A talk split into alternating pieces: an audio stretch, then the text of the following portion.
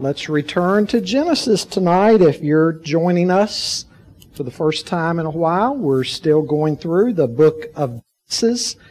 And we've got lots and lots of material to cover tonight.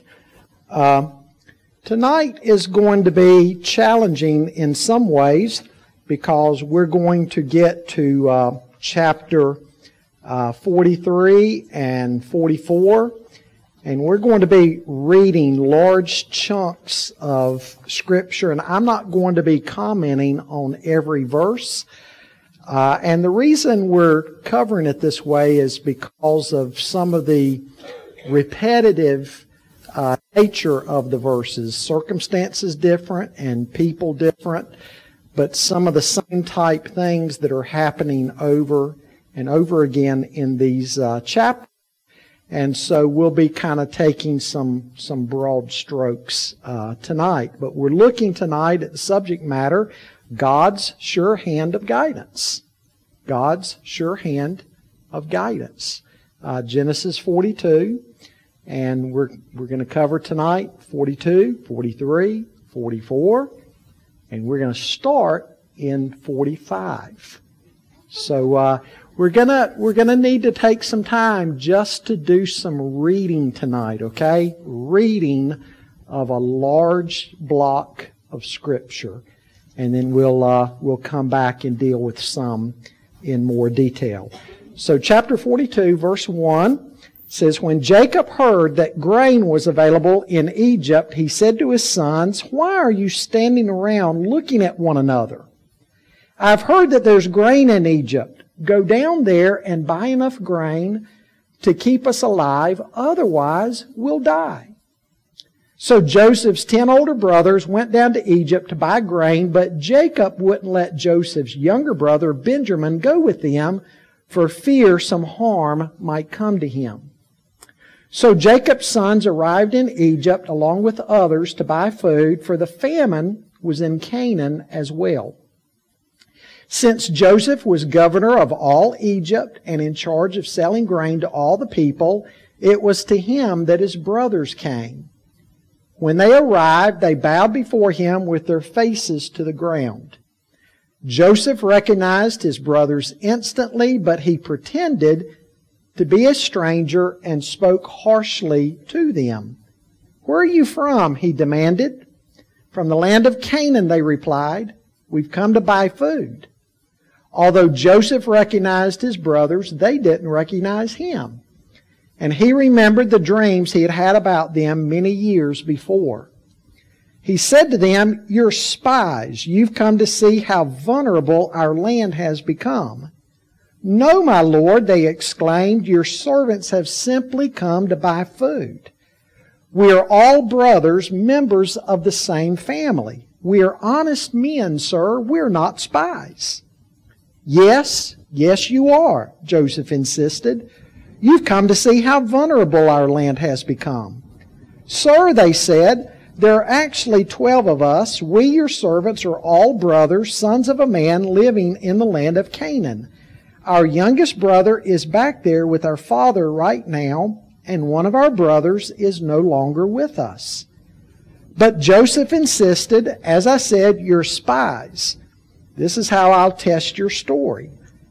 I swear by the life of Pharaoh that you will never leave Egypt unless your youngest brother comes here. One of you must go and get your brother. I'll keep the rest of you here in prison. Then we'll find out whether or not your story is true. By the life of Pharaoh, if it turns out that you don't have a younger brother, then I'll know you're spies. So Joseph put them all in prison for three days. On the third day, Joseph said to them, I'm a God fearing man. If you do as I say, you will live. If you really are honest men, choose one of your brothers to remain in prison. The rest of you may go home with grain for your starving families, but you must bring your youngest brother back to me. This will prove that you're telling the truth and you will not die. To this they agreed. Speaking among themselves, they said, Clearly we are being punished because of what we did to Joseph long ago. We saw his anguish when he pleaded for his life, but, but we wouldn't listen. That's why we're in this trouble. Didn't I tell you not to sin against the boy? Reuben asked, but you wouldn't listen. And now we have to answer for his blood. Of course, they didn't know that Joseph understood them, for he had been speaking to them through an interpreter. Now he turned away from them and began to weep. When he regained his composure, he spoke to them again. Then he chose Simeon from among them and had him tied up right before their eyes. Joseph then ordered his servants to fill the men's sacks with grain, but he also gave secret instructions to return each brother's payment at the top of his sack. He also gave them supplies for their journey home, so the brothers loaded their donkeys with the grain and headed for home. But when they stopped for the night and one of them opened his sack to get grain for his donkey, he found his money in the top of his sack. Look, he exclaimed to his brothers, my money has been returned. It's here in my sack. Then their hearts sank. Trembling, they said to each other, What has God done to us? When the brothers came to their father Jacob in the land of Canaan, they told him everything that had happened to them. The man who is governor of the land spoke very harshly to us, they told him. He accused us of being spies scouting the land. But we said, We are honest men, not spies. We are twelve brothers, sons of one father. One brother is no longer with us, and the youngest is at home with our father in the land of Canaan. Then the man who is governor of the land told us, This is how I will find out if you are honest men. Leave one of your brothers here with me, and take grain for your starving families, and go on home. But you must bring your youngest brother back to me. Then I will know you are honest men and not spies. Then I will give you back your brother, and you may trade freely in the land. As they emptied out their sacks, there in each man's sack was, the bag of money he had paid for the grain. The brothers and their father were terrified when they saw the bags of money. Jacob exclaimed, you are robbing me of my children. Joseph is gone, Simeon is gone, and now you want to take Benjamin too. Everything is going against me. Then Reuben said to his father, You may kill my two sons if I don't bring Benjamin back to you. I'll be responsible for him, and I promise to bring him back. But Jacob replied, My son will not go down with you. His brother Joseph is dead, and he is all I have left. If anything should happen to him on your journey, you would send this grieving white haired man to his grave. Let's stop there for now and we'll read two more chapters a little bit later uh, in the study tonight. But folks, I want you to remember what we have been saying from previous weeks. Everything that, that we read about here on into the following chapters is to help us to see what? It's to help us to see that God is engineering circumstances to get Jacob's family down to Egypt. Now let's think ahead for a moment. God had already told Abraham years earlier that Abraham's descendants would be slaves in a foreign land for, for 400 years, and then God would deliver them and bring them back into Canaan. Do you remember the reason God, God gave for telling Abraham that? The sins of the Canaanites are not yet complete. What are we being told there? He's given them time to repent. Absolutely. He's given them time to repent while Jacob's family is enslaved uh, in Egypt.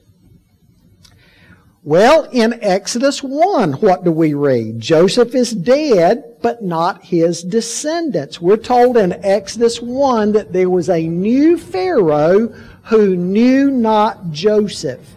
This Pharaoh will turn Joseph's kinfolks into a nation of slaves.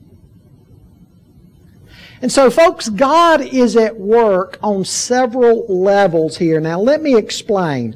I, I, want you to remember when, when God later leads the children of Israel into the promised land, He instructs them that they are to destroy all of the inhabitants of the land.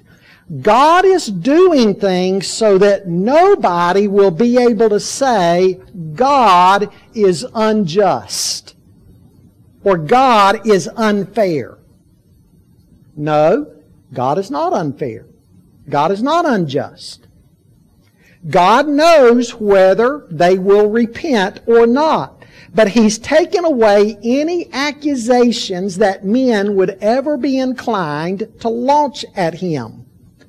God will be fully just and righteous in telling the Israelites to annihilate everyone in Canaan. So that's one level of what's going on here. God's setting all of that up. On another level, God will also have a purpose in Joseph's family being enslaved in Egypt.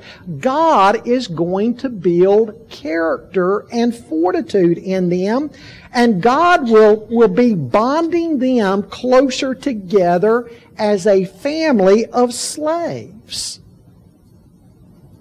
And so through their bondage, God will be doing a work in them to strengthen them. And on still another level, they will see beyond a shadow of a doubt God's deliverance of them. There is no way they will be able to witness all of the plagues in Egypt and then the Exodus and then be able to fail to see that it is God's strong hand delivering them. They will witness the mighty acts of God and they will know that God is using them and working in them. So all of these different levels of things are happening here. And these are things that we're going to see play out in the rest of the book of Genesis and then also in the book of Exodus. Now, folks, I don't want you to think that God is reacting. God doesn't react. God doesn't react to human history. God is proactive. God is putting all of the right people in all of the right places at all of the right times to do exactly as He will lead them to do. This is God's plan being carried out in human history. God is not some victim of human history that is pacing, about, pacing back and forth in heaven and saying, Oh my, look at what these humans are doing. Now, what am I going to do? How am I going to fix this situation? No, this is God's story. And so God is setting all of these things up at all of these different levels. How is he able to do that? Because he's sovereign God. He's sovereign God. As I've told you before many times, history is his story.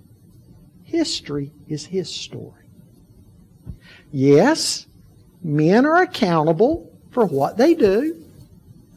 They will have to stand judgment before God. Men are accountable, but it's God's storyline. Well, the first thing I want you to see tonight is Jacob's harsh words in verses 1 and 2. Jacob's harsh words when, when Jacob heard that grain was available in Egypt, he said to his sons, Why are you standing around looking at one another? I've heard there's grain in Egypt. Go down there and buy enough grain to keep us alive. Otherwise, we'll die. Now, how do you think Jacob has heard about grain being available in Egypt?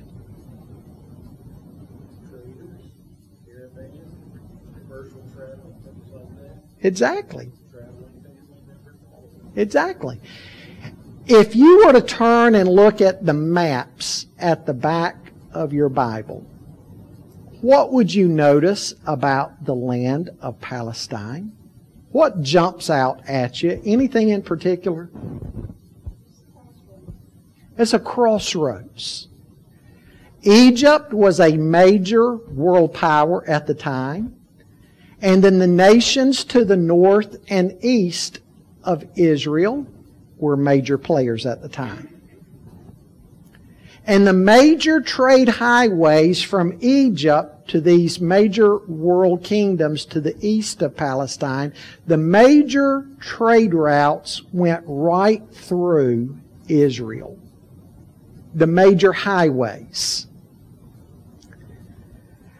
Now, that would later prove to be both a blessing and a curse to Israel. Israel would be like the middle ground between these major world powers. Now that meant that Israel would have exposure to major trade. That's a good thing. Because they could get goods from around the world back then. But it would also mean that Israel would sometimes be caught right in the middle of the wars between these major players that were at work in the world at that time. Also, Israel would be exposed to all the ways of the world as trade cut right through their country. And so they would be exposed for good or bad for everything else that was going on in, in the world at that time. And so it's good and bad that Israel was right there, kind of like a bridge right in between these major nations. Now, I mentioned last week why Egypt was so fertile. If you were here last week, what's the reason? The Nile River. Exactly. It was because of the Nile when most nations of the world back then experienced famine due to droughts. Egypt had the advantage of having one of the major rivers of the world that flowed right through their land and emptied into the Mediterranean Sea. And the Egyptians had learned quite well about irrigation. They learned early in their history how to trench irrigation ditches and, and water the land of Egypt. Now, additionally, on top of just the regular irrigation, what would happen to the Nile every year? It would flood. It went through a flood stage every year. So all around the Nile for miles and miles, the, the Nile would, would pick up nutrient rich silt and deposit in the fields going out from around the Nile, making it very fertile. And so Egypt was a very blessed land when it came to water. Now, folks, we take water for granted, don't we? But if you lived in the Middle East back then, in a desert climate, where you don't have water the same way we have it today, water lines and all that. If you lived in a, in a desert climate back then, you would know firsthand how precious water was. And so Egypt was, was blessed with water. And because of that, their land was a land of, of abundance and a land of richness. Oftentimes, Egypt was viewed in ancient times as the breadbasket of the ancient world. And folks, if Egypt ever experienced a famine, it probably meant that in the rest of the world back then, thousands upon thousands upon thousands of people had already died. If a famine started impacting Egypt, the rest of the world in that area was really in serious trouble.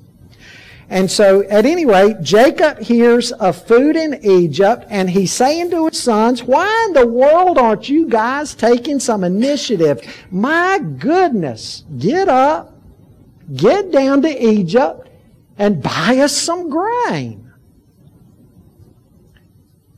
Now, folks, Jacob's sons are grown men. Joseph was the baby. How old is Joseph at this time? He's 30. And so his older brothers are reaching up into their 40s, probably nearing 50. Can they not think for themselves? I mean, is it really going to be left to the patriarch in the family to say to his sons, can't you boys do something? Can't y'all have some kind of initiative on your own and get up and get down to Egypt and get us some food so that we all don't starve to death? It truly makes you wonder why they hadn't thought of this on their own. And so Jacob has to speak pretty emphatically to them, probably pretty harshly to them. Well, secondly, I want you to see that uh, Jacob's favoritism reasserts itself. Look again at verse 4. But Jacob wouldn't let Joseph's younger brother Benjamin go with them for fear some harm might come to him. And so this same old favoritism in the family is surfacing all over again. Now remember folks, it was favoritism on Jacob's part that caused him to lose Joseph years earlier when Joseph's brothers sold him to the Ishmaelites going down to Egypt. And here Jacob is doing this same favoritism all over again. Now remember, Jacob had two sons by who? Rachel, his favorite wife two sons, Joseph, who now he thinks is dead, and Benjamin. Okay, these other sons, who are they the sons of? Leah, and also the handmaids of, of Rachel and Leah both. Okay? And again, Rachel was Jacob's favorite wife. Jacob only has the two sons from Rachel, Joseph and Benjamin. Joseph is gone. Rachel is dead. So Benjamin is all that Jacob has left from his union with Rachel. He doesn't want to lose Benjamin. But don't you know that these other boys had to have resented their father to some degree? They knew that their daddy did not love their mothers the way he loved Rachel. And they also knew that Jacob didn't love any of his sons from these women the way that he loved Joseph and Benjamin. Folks, it is not fun for anybody to be on the short end of the stick. Nobody wants to be on the short end of the stick. And so Jacob wants them to go down to Egypt, but he's not about to send Benjamin. Benjamin is now his daddy's pet, just like Joseph had been.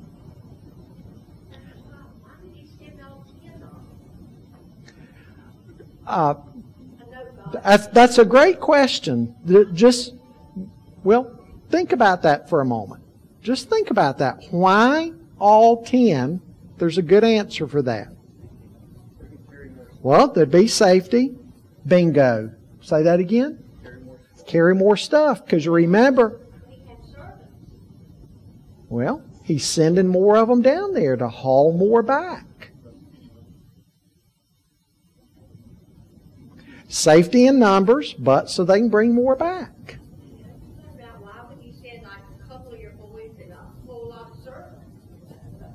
We'll have to ask him one day.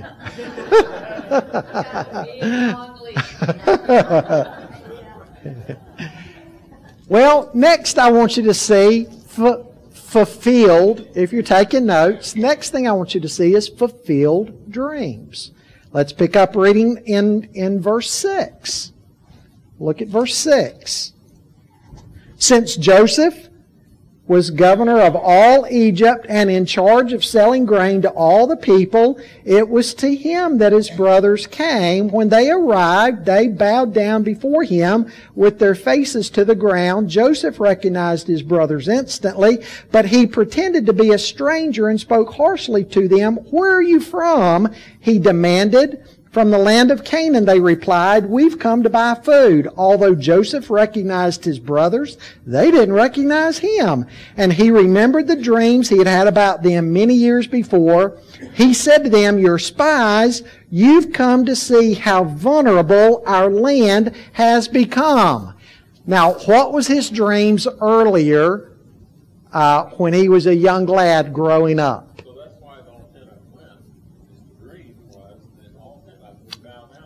Yes.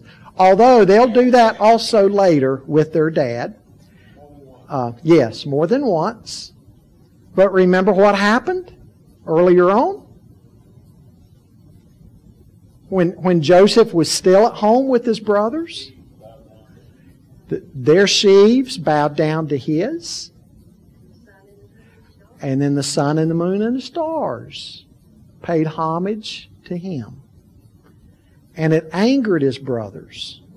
It angered Jacob too. But the scripture says Jacob still kind of thought about what Joseph was saying. So, folks, what's coming to pass?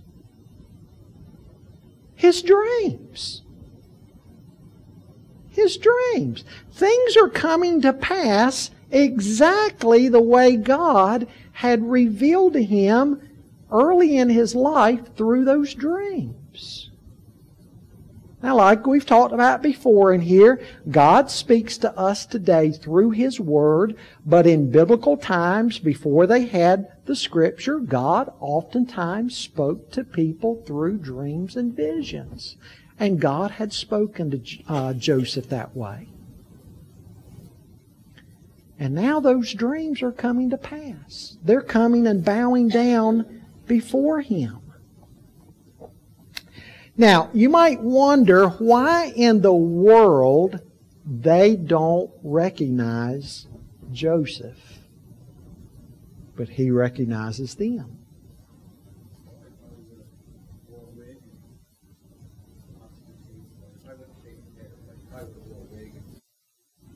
Okay. Egyptian men were clean shaven. Hebrew men were, were not. They wore beards. Egyptian men were clean shaven. Plus, Joseph would have had on the regal robes of Egyptian royalty. He'd probably had a fancy headpiece on, jewelry, Egyptian jewelry. And when's the last time they saw Joseph? When he was 17 years old. And now he's 30.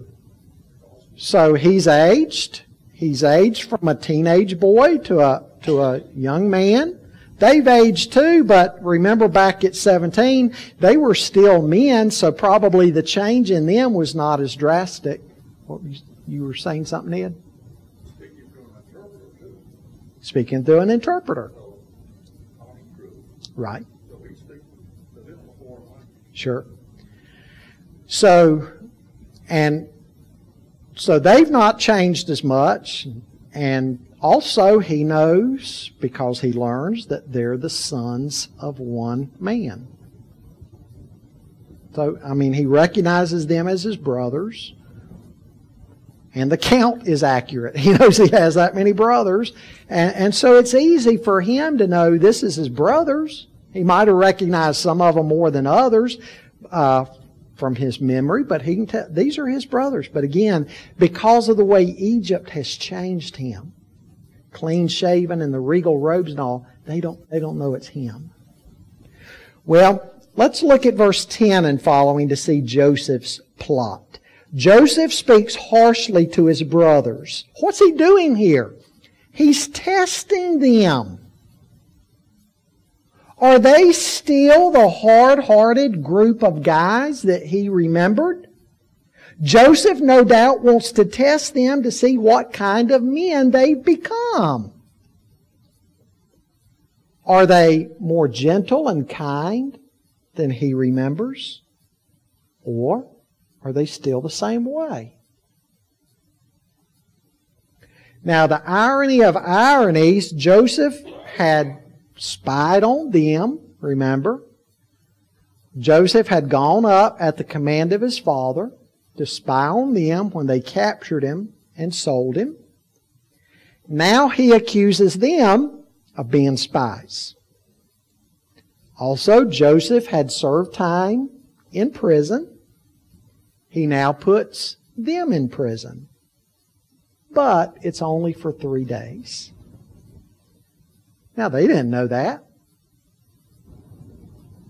They might have thought they're going to end up spending a lot of year, maybe the rest of their lives there.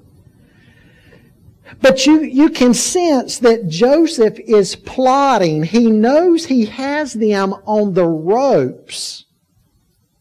And they're fearful. Look at verse 21. Speaking among themselves, they said, Clearly, we are being punished because of what we did to Joseph long ago. We saw his anguish when he pleaded for his life, but we wouldn't listen. That's why we're in this trouble. What are they feeling? They're feeling some guilt. Guilt.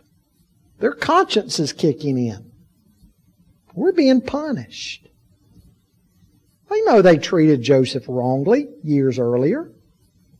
Makes you wonder, have they been living all these years with some degree of guilt? Probably so. And so now, naturally, they think this is punishment. They are reaping what they've sown. They're reaping the consequences of their sin. Now look at verse 24. Verse 24 says, Now he, that is Joseph, turned away from them and began to weep. This is a lot for Joseph to take in. He hears them arguing about how they had earlier treated him. He breaks down out of their sight. Now, we're not told why Joseph goes on to select Simeon. No explanation is given why Joseph chooses him to stay there in prison. And then look at verses 27 to 35 when they stopped for the night and one of them opened their sack and, and there the money was in the top of the sack. And then they get back to their dad and there in each man's sack was the bag of money. I mean, these guys are scared now because if they go back, Joseph is going to think that they were not only spies, but what are they now? They're also thieves. What chance in the world will they have if they go back and see Joseph now. He might have them killed. Then in verse 36, Jacob explained, You're robbing me of my children. Joseph is gone. Simeon is gone. And now you want to take Benjamin too. Everything is going against me. So it all comes out now. Whether he had ever said it or not, he now openly blames his sons for all the bad that's ever happened to him. look at verse 38. Jacob replied, My son will not go down with you. His brother Joseph is dead, and he's all I have left. Now, folks, does that strike you as being incredibly insensitive? He has 11 sons that he knows of, and yet, what does he say? Benjamin is all I've got. Very clearly in this verse, he, he sort of spills the beans that in his mind, Joseph and Benjamin are the only two sons that ever really meant anything to him. Folks, it's hard to imagine how hurt this might have made the other sons feel. It also kind of makes you wonder what Jacob could have possibly been thinking by blurting this out. Goodness, even if you were thinking it, why would you say it in the hearing of your ten sons? What kind of man, what kind of dad would say something like this? Now, I've said it repeatedly as we go through Genesis, but what do we see over and over again about the characters that God used in the book of Genesis? They're very human, they're very flawed. Very flawed. Since Genesis chapter 3, everybody is flawed, right? Seriously. Okay, let's read chapter 43, and we're just going to summarize some things here. But the famine continued to ravage the land of Canaan. When the grain they had brought from Egypt was almost gone, Jacob said to his sons, Go back and buy us a little more food. But Judah said the man was serious when he warned us. Notice who, who's Joseph at this point repeatedly every time you read about Joseph. Who is he? He's the man, the man. But Judah said the man was serious when he warned us, You won't see my face again unless your brother is with you. If you send Benjamin with us, we'll go down and buy more food. But if you don't let Benjamin go, we won't go either. Remember, the man said, You won't see my face again unless your brother is with you. Why were you so cruel to me? Jacob moaned. Why did you tell him you had another brother? The man kept asking us questions about our family, they replied. He asked, Is your father still alive? Do you have another brother? So we answered his questions. How could we know? He would say, Bring your brother down here. Judah said to his father, Send the boy with me, and we will be on our way. Otherwise, we will all die of starvation, and not only we, but you and our little ones. In other words, three generations are going to die. Dad, I know you don't want to lose, take the risk of losing Benjamin, but if we don't go, you're going to die, we're going to die, and our little ones are, are going to die. Three generations. I personally guarantee his safety. You may hold me responsible if I don't bring him back to you then let me bear the blame forever. If we hadn't wasted all this time, we could have gone and returned twice by now. So their father Jacob finally said to them, if it can't be avoided, then at least do this. Pack your bags with the best products of this land. Take them down to the man as gifts, balm, honey, gum, aromatic resin, pistachio nuts, and almonds. I mean, folks, these are sacrificial gifts in the midst of a famine. I mean, Jacob is Jacob is giving away probably a lot of what they what little remains. Also take double the money that was put back in your sacks as it was probably someone's mistake. Then take your brother, go back to the man. May God Almighty give you mercy as you go before the man so that he will release Simeon and let Benjamin return. But if I must lose my children, so be it. So the men packed Jacob's gifts and double the money and headed off with Benjamin. They finally arrived in Egypt and presented themselves to Joseph. When Joseph saw Benjamin with them, he said to the manager of his household, These men will eat with me this noon. Take them inside the palace, then go slaughter an animal and prepare a big feast. So the man did as Joseph told him and took them into Joseph's palace. The brothers were terrified when they saw that they were being taken into Joseph's house. It's because of the money someone put in our sacks last time we were here, they said. He plans to pretend that we stole it, then he will seize us, make us slaves, and take our donkeys.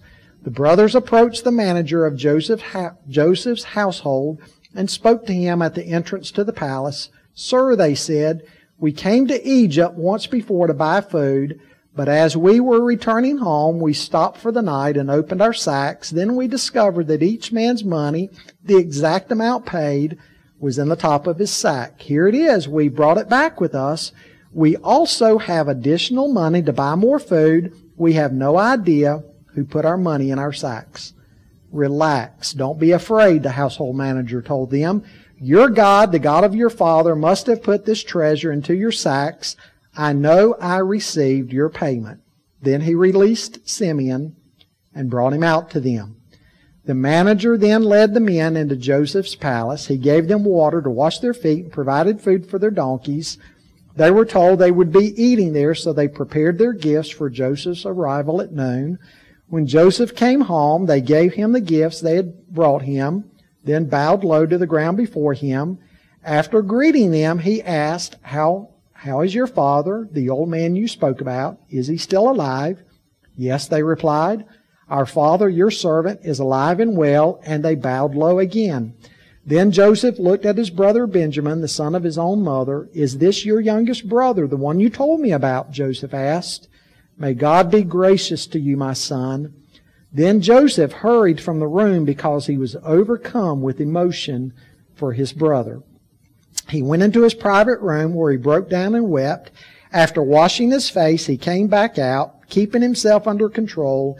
Then he ordered, bring out the food. The waiters served Joseph at his own table, and his brothers were served at a separate table. The Egyptians who ate with Joseph sat at their own table because Egyptians despised Hebrews and refused to eat with them. Joseph told each of his brothers where to sit, and to their amazement, he seated them according to age, from oldest to youngest. And Joseph filled their plates with food from his own table, giving Benjamin five times as much as he gave the others. So they feasted and drank freely with him. Folks, the famine is relentless. It hasn't let up one bit. Just like God had revealed to Pharaoh in Pharaoh's dreams. Jacob again says to his sons, Go buy us grain in Egypt. And Judah is blunt. If you let Benjamin go, we'll go. If you're not going to let him go, we're not going. We'll just be wasting our time. Now, folks, what surprises you about this? Does, any, does anything else surprise you about this so far? Evidently, Jacob has been satisfied all this time to let Simeon waste away in prison. Again, Jacob blames these boys in verse, verses 6 and following. Why'd you have to tell the man you had another brother? Finally, in verse 11 and following, we see Jacob resigning himself to the inevitable. They're all going to die if they don't do something. And so what's Jacob do? Jacob thinks he can help buy the man off by sending all these special gifts. Now, the rest of chapter 3, obviously, as we've just read,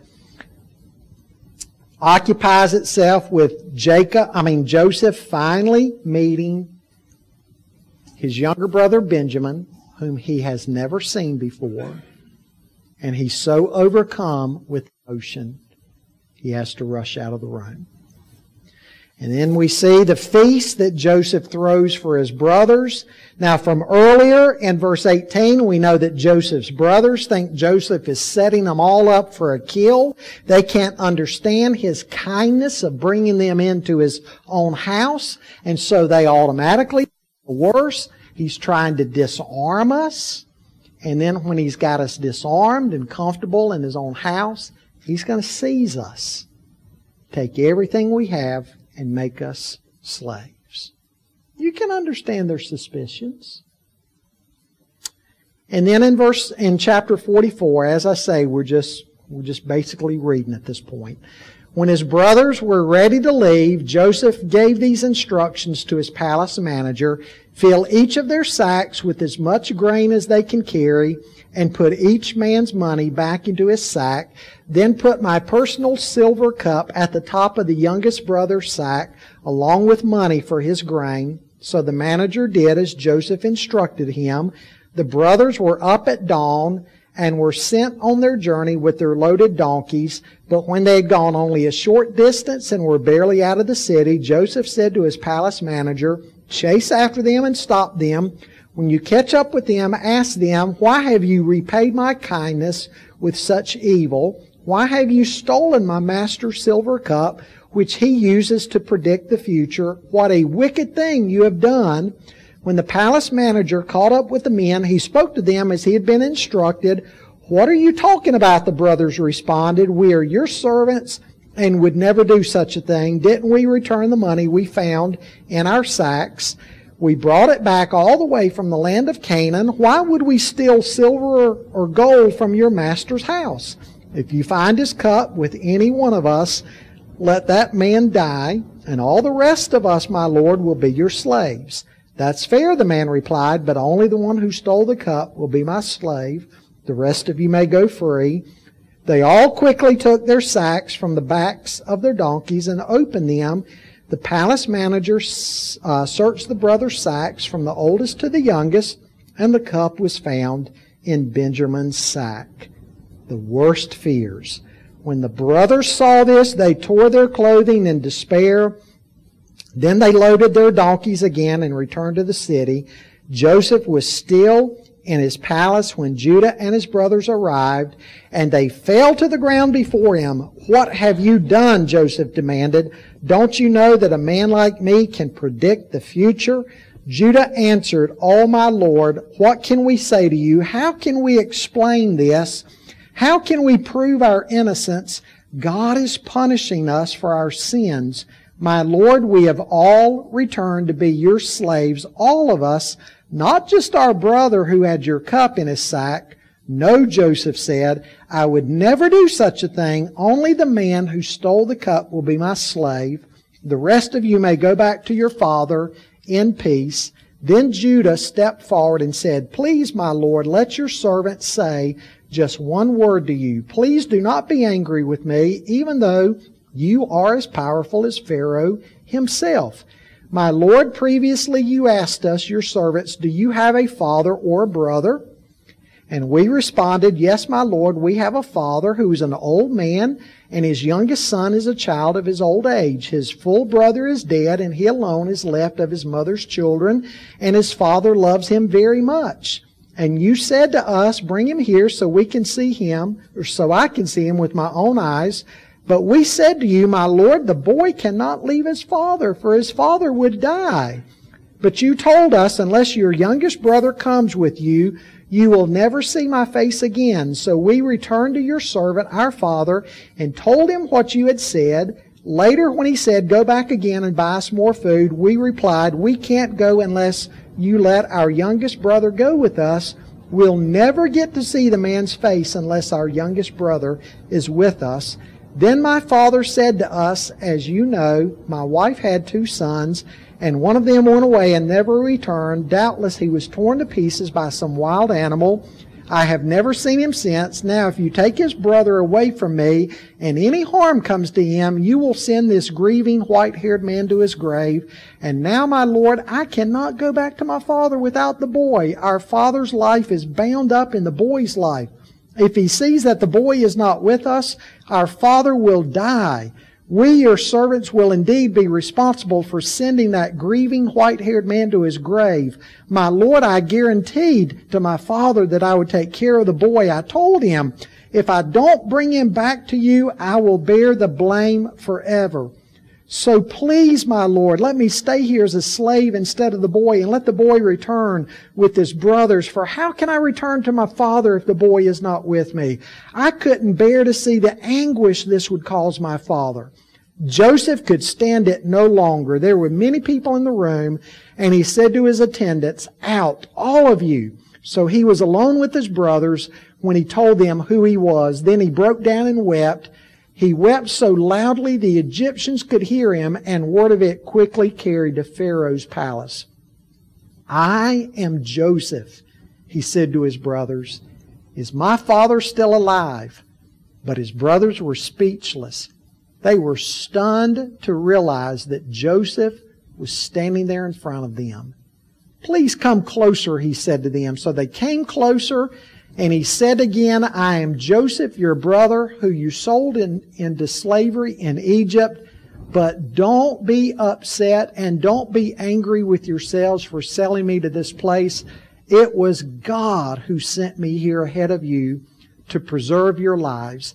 This famine that has ravaged the land for two years will last five more years and there will be neither plowing nor harvesting. God has sent me ahead of you to keep you and your families alive and to preserve many survivors. So it was God who sent me here, not you. And He's the one who made me an advisor to Pharaoh, the manager of his entire palace, and the governor of all Egypt.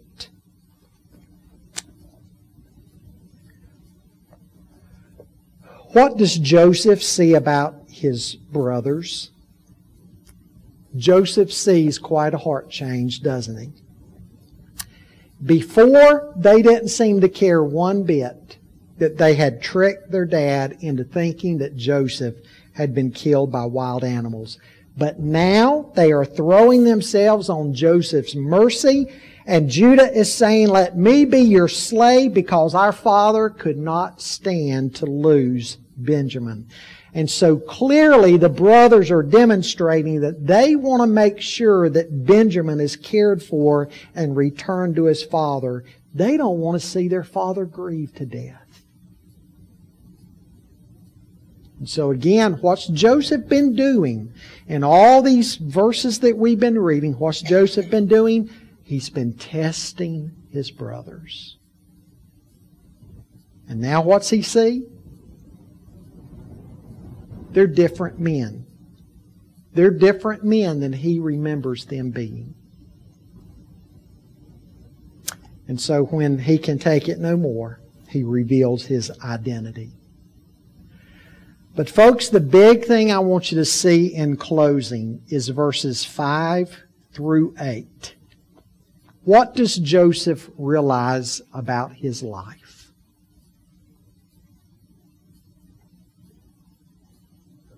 God's controlled everything. God's controlled everything. God's the one who's done all this. Folks, he's been sold into slavery. He was put in prison. He was forgotten. He was forgotten by the cupbearer. He's been separated from his brothers and his father. But God has engineered all of this to save Joseph's family, and not only Joseph's family, but he says many other survivors as well. God has done all of this because a famine was coming. And God has remembered his promises to Abraham that Abraham will have many descendants, and they will go down to Egypt, and then they will be delivered. A famine is not going to overtake Jacob's family to the point that they die. God's going to preserve them, and He's going to preserve them through Joseph. Mature is the person who can look back at all the harmful things in his or her life and see that none of it was an accident, none of it was coincidence. God had a plan in all of it. As I've told you before, God doesn't put His children in a protective bubble and save us from all the hardships and trials in the world. Life's hard. Life's filled with valleys. Life is filled with hardship and with trials. And God uses all of that in a believer's life. Romans 8:28 says what? That God uses all things for the good of those who love him. And Romans 8:28 is not saying that everything is good, but it's saying God is able to work good out of all things, even bad things even evil things, even sinful things, like what Joseph's brothers had done to him. God is able to use all of that for the good of those who love him.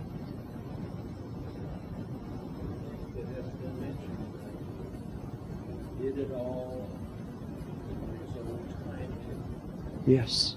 Because that was the perfect time for all the perfect results. Yes, absolutely. We're in a hurry. When we are in trials, when we're in hardships, when we're in pain, we want it fixed right now. But, folks, again, how long has it been in the making for Joseph? At least 13 years, and probably a couple of years beyond that. God is not in a hurry, but God is working His plan. And the things that you look back on in your life and you want to curse, the things that you wish you could remove from your life might be the very things that God has used the most in your life to get you where God wants you to be and to get you into a place where God can best use you. God uses all things for the good of those who love Him. Some people look back on their lives and they're bitter. They're angry at God and they're bitter. If anybody had a right to do that, it would have been Joseph. And yet he looks back on his life and he sees the hand of God in it all. So, what's in your past that you may, may have cursed or you may be angry about? It may be that very thing that you look back on, that very thing that God is wanting to use in your life to accomplish His purposes.